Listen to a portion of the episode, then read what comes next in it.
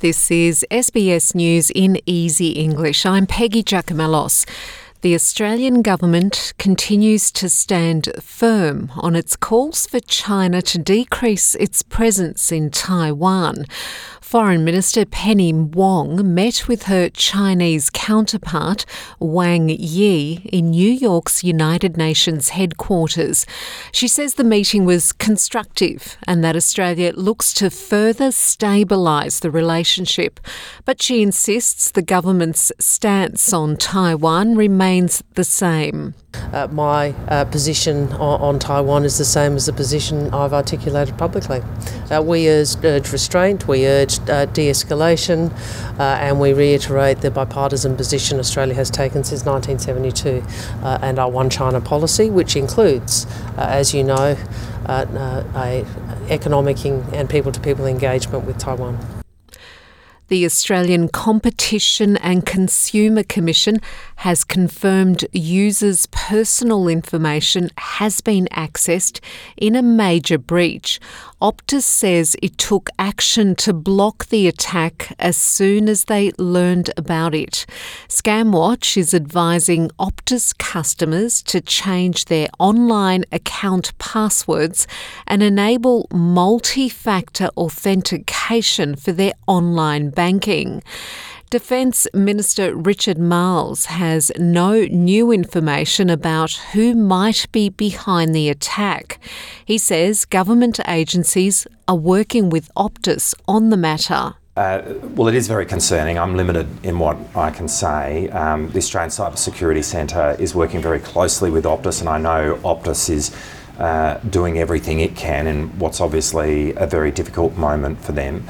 Communities on the New South Wales Queensland border on are on high alert for flash flooding. More than 20 centimetres of rain fell in three hours in some areas. There's also major flooding in the northwestern New South Wales towns of Wee Waa and Warren. Multiple climate factors are behind what is happening, including a rare third consecutive La Nina year. Rescue workers will today attempt to save the final three surviving whales from a pod stranded on the west coast of Tasmania. 230 whales stranded on Ocean Beach near Macquarie Harbour, south of the town of Strahan, earlier this week. Most have died, but 32 of the 35 surviving whales have been refloated, which rescuers say is a terrific result. The three remaining whales have not been able to be accessed so far due to their location. Workers will then move to dispose the 200 te- dead whales.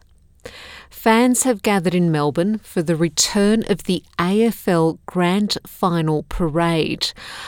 After two years of the game being played interstate due to COVID 19, the AFL Grand Final returns to Melbourne this weekend as the Sydney Swans and Geelong play for the title tomorrow afternoon.